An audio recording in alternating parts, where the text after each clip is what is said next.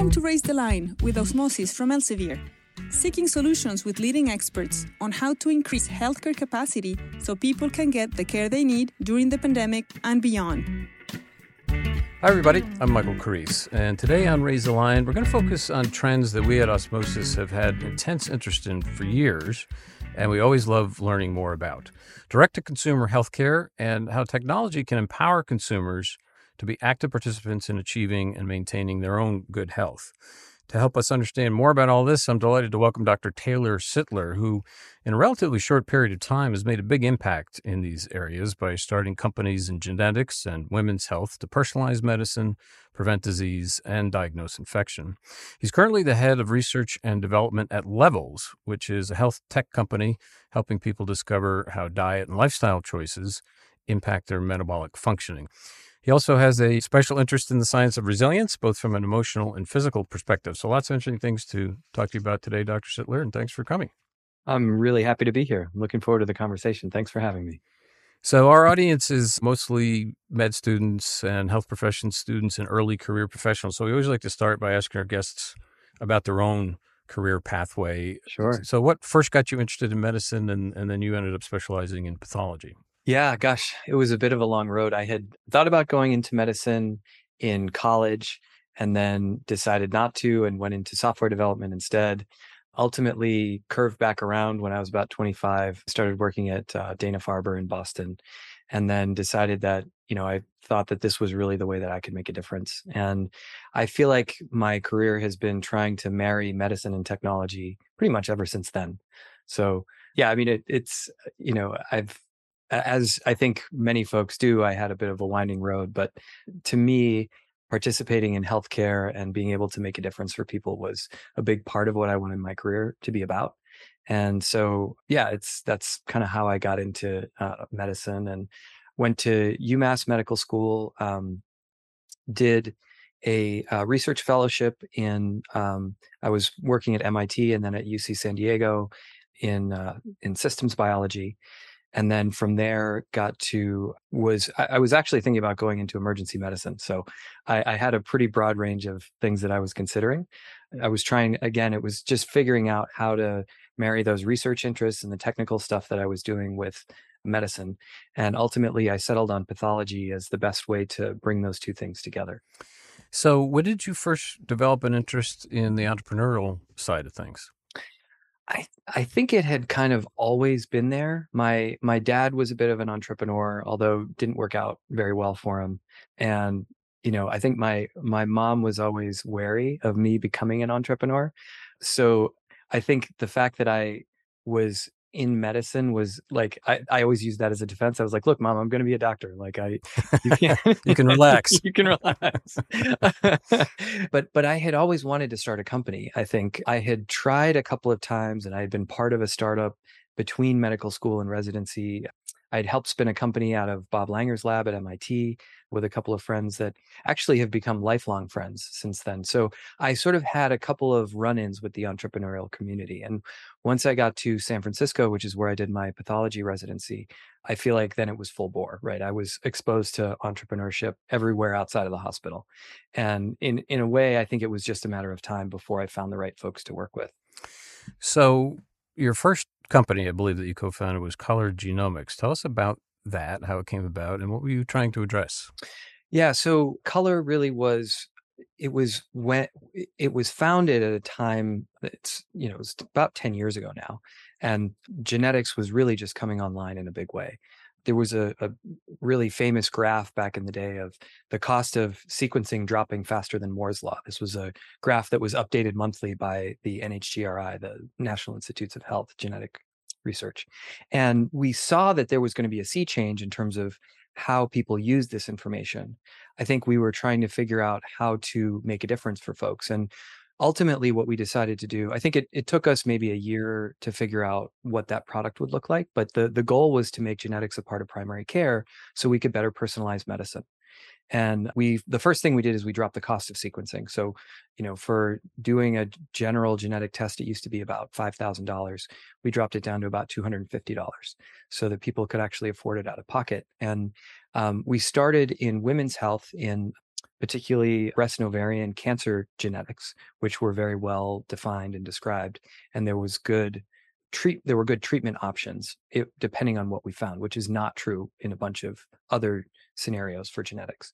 So that was where we started. And I think we made a really big impact.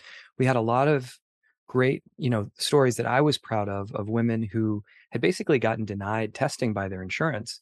And because we were able to drop the cost down to a price point that they could afford, they got the testing themselves, found out that they were at risk and were able to get the help they needed. So that was really, I think, my favorite takeaway from Color. And I think that's what we were trying to do is make genetics accessible and make healthcare more personalized. Well, right. And at the same time, you have the consumer genetics companies, 23andMe and Ancestry, and those folks coming online. Yeah, there was a whole movement for sure. But, I'm curious about what you said about integrating this into primary care as baseline information. Do you have any sense of how accepted that has become in the medical community? I think seems like a good idea, right? Yeah. I think we're not quite there yet. I think there is an awareness that we can personalize with genetics, but until it becomes part of sort of the preventive guidelines or the USPSTF, we're not going to necessarily see it be listed as a part of primary care. I think, where I think we're going to go is starting at birth, we're going to do a whole genome analysis of someone. And, right now, most of the states do some kind of genetic testing just to make, for the population at large. That will just need to be expanded to a whole genome. From that information, certain things will be taken at birth and certain changes will be made at birth.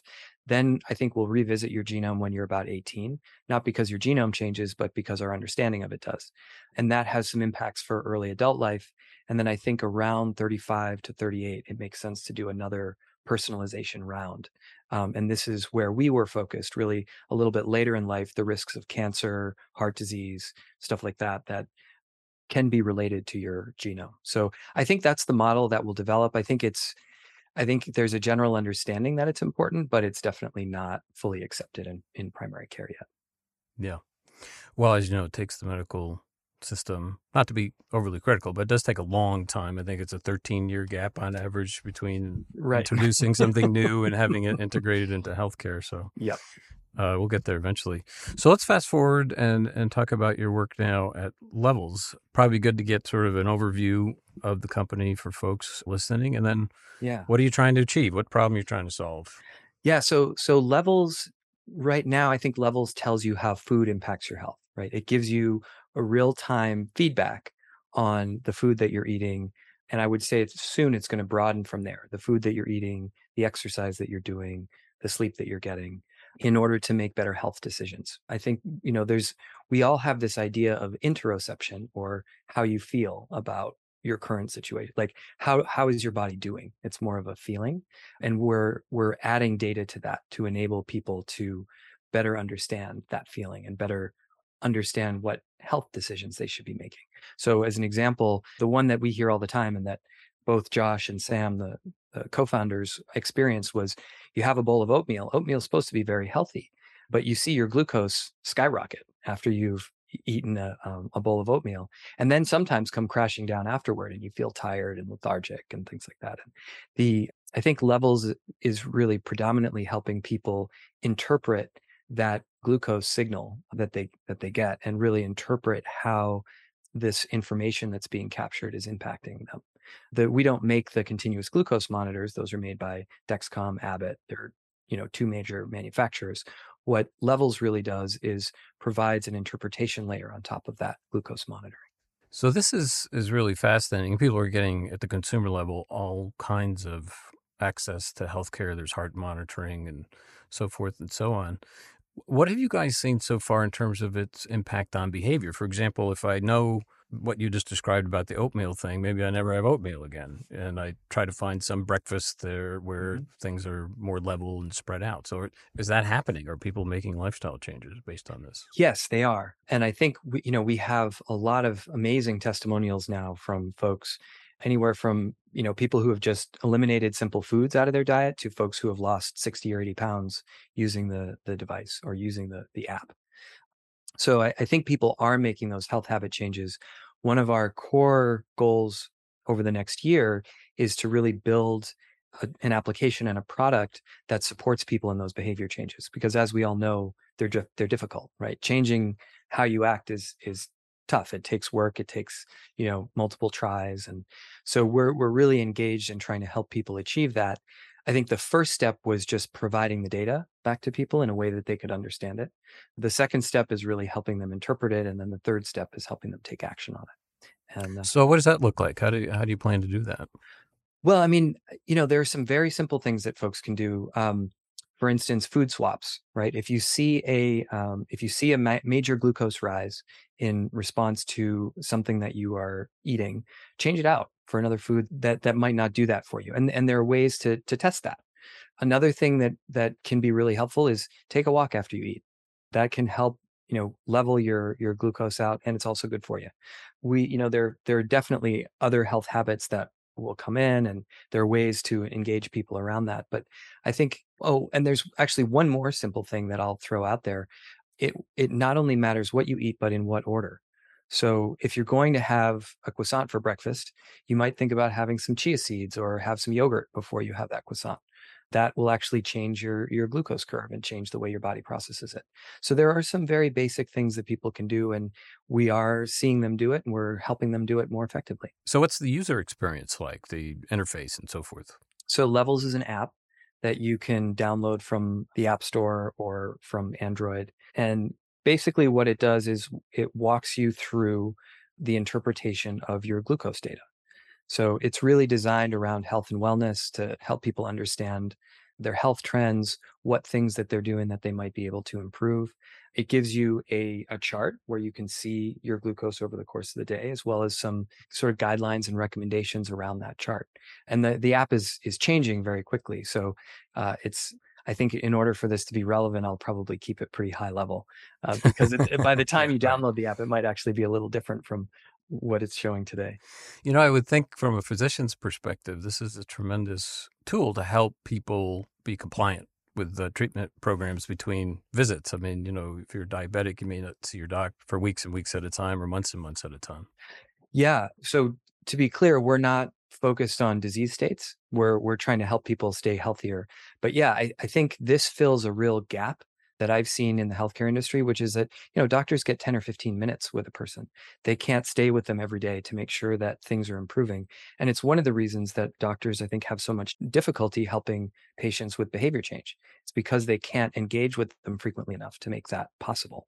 And I think, the Levels app really does that, it's constantly available for folks that are interested in improving their health. Sounds very interesting. I will just say, if I ever had this, I would take it off before I ate pasta, because that has to happen regardless of the implications. That's red sauce is going to happen. Yeah, totally understood. So I do want to shift to the resilience piece of things. We have focused quite a bit on this show about the physician burnout issue and just general wellness, helping to support clinicians as they're out there. So I had mentioned at the beginning that you have this interesting kind of taking a broader look at what resilience means. Why don't you explain that? Yeah, sure. Yeah, resilience traditionally was used to describe mostly psychological phenomena, but I think that's where it's so powerful is, people come up against these real challenges in life, and, resilience is kind of a measure of how you deal with it and how you bounce back, how you recover. And what I have found is that this is a phenomenon that we actually use generally physiologically. Your brain, just like everything else, is a physiological organ. So for example, I'll give some other examples in healthcare that measure resilience. In an oral glucose tolerance test is a measure of resilience. It's basically giving your body a huge slug of glucose and then seeing how it recovers and how it processes it.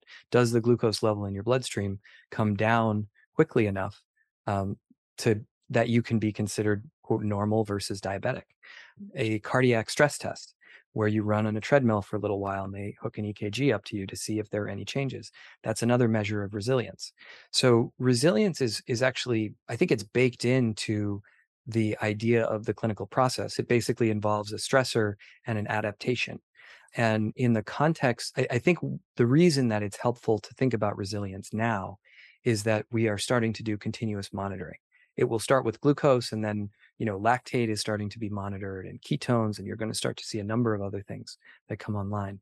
And what we do with that data is important, and thinking about that data in the context of resilience, I think, tells us a lot about our health. So as an example, if I were to take a continuous glucose monitor and take that slug of glucose, I can now watch that entire trace, watch how quickly my glucose rises, how quickly it comes back down, whether there's what we call a biphasic spike. So, and all of these things tell me about how well my body is responding to this challenge. And I think that's where resilience is really helpful. No matter what continuous stream of information you're monitoring, applying a stressor and then looking for the adaptation tells you a lot about how healthy you are. And then what do you do with that information? Like, give a sort of a practical scenario. What we do with it, I think, will come after we understand it better. So we're just at the point that we're starting to understand it. But, you know, we can already talk about it in the context of glucose monitoring. So if you see your glucose rise very quickly in response to a bowl of oatmeal, maybe you don't eat a bowl of oatmeal, or maybe you eat the chia seeds ahead of time. You can change your behavior to make those to match your response better. Another example that people use a lot is heart rate variability. This is something that's used by athletes in training. And often as people start to train for marathons, their heart rate variability will go up over time, right? That means your body is able to more rapidly respond to different scenarios. Often it's also associated with being able to run for longer distances. And so if you watch your average heart rate variability improve or go down, that is a measure of your resilience. That's a measure of how well you're exercising. I was talking with an ultramarathoner earlier this week who checks his heart rate, and he says his average heart rate for a given output will actually go down over the weeks that he's training for a long distance run. And again, that's kind of a measure of your resilience. So monitoring for these things and seeing how they change over time with respect to a specific stressor can tell you a lot about health. And people are, I think, you know, there are lots of examples of people using this in training. I think we'll also start using this in our daily lives in terms of how we change our diets, how we think about sleep, when we choose to exercise, et cetera. Staying with resilience for a second and thinking about it in terms of how it applies in a clinical setting, what advice do you have generally for people who are trying to stay strong in the midst of, you know, very turbulent, challenging circumstances? I mean, maybe you could even share what works for you. It's a great question. I think, you know, you need to be able to draw personal boundaries at times. And, you know, you learn that over the years. When I started med school, I was doing research at MIT while I was going to med school, and I wasn't sleeping very much, and I was going out to party with my friends. And, you know, you learn where your boundaries are. So I think, you know, setting boundaries is really important. I think that the next thing that I would say is doing something that gives back to you. A lot of people that go into medicine have a very strong abstract idea of what they want to do. You know, I'm going to be a neurosurgeon, or I'm going to be this, that they decided 10 years prior. I have always found that the things that I do best at are also things that I like to do. And I have to try a few things before I know what that is. And I tend, if I try something and I like it, I do it more. And that has always served me really well. I think, you know, we have these ideas of what we accomplish, and they sometimes don't match up to the actual experience. And when they don't, and they often don't in medicine, I think it's important to follow your gut, to follow the thing that you like. Makes sense. So Osmosis is an education company, as you know, and we love to ask our guests for an idea of something that they would like us to teach. It could be exploding a myth. It could be just a gap in knowledge related to what we've been talking about, or totally unrelated. What would you say? Well, I think, you know, and Levels has really opened my eyes to this. I think the biggest thing is understanding insulin resistance. It's still not taught well in med school, and it is probably one of the single biggest contributors to disease across the board. You know, the Levels Health blog, I think, does a fantastic job of talking about a lot of issues related to insulin resistance and metabolic health. Casey Means and Rob Lustig and Ben Bickman, a bunch of the advisors of the company, I think, also do a great job. So there are great resources there. but I don't think that information is making it into med schools yet. And I think it's really, I mean, it, to me, this basic concept of, you know, eating too many carbs, basically, refined carbs particularly, and, you know, constant insulin are fundamental to most of the, what they originally called the diseases of the West, or the, you know, the sort of developed world diseases. And, you know, whether it's diabetes or cardiovascular disease or Alzheimer's, we're showing some links to cancer. Really, I think understanding insulin resistance would be fantastic. That'd be the one thing I'd love to see more of in med school. No, that's a good one. So you gave good advice already on the resilience side of things, but broadening it out now, what is your general career advice for people who are entering a career in medicine? Oh, good question. I guess when I look out there, or when I did look out there at what I was going to do, I would tend to look for gaps in what was known. I mean, I don't know that this is for everybody, but I think looking at where the field is going is more important than, I think, landing the perfect job. And you know, what I've seen medicine change quite a bit, actually, in the last 10 or 20 years, and it's been accelerated by COVID. I think with the shortage of doctors, you're seeing states make it easier to practice across borders. You've seen a lot of changes in Medicare and remote treatment. I think there's some big changes to the medical field that have been long overdue that are now coming. So I expect the profession to look fairly different, actually, in 10 or 20 years from what it looks now. And I think, you know, Levels and a lot of the companies that I've been involved in are hopefully capitalizing on some of that change, because they're trying to create valuable products in spaces that aren't well served in the medical community. So the thing that I have always looked for, and that may be helpful for folks who want, particularly people who want to be involved in innovation, is look for gaps, right? Look for gaps in the way that care is provided, and think about how you can create something valuable. That's the framework that I would use. No, that's great advice. Some people say, you know, skate to where you think the puck's going to go. Great. Yes. Excellent. That's another way to do it. Yeah. Exactly. Yeah. Well, listen, this has been really, really interesting, and I'm so glad you had some time to spend with our audience to help them understand what you folks are working on there at Levels and where all of this is headed. Thanks very much. Appreciate you having me on the podcast. I'm Michael Carrese. Thanks for checking out today's show, and remember to do your part to raise the line and strengthen the healthcare system. We're all in this together.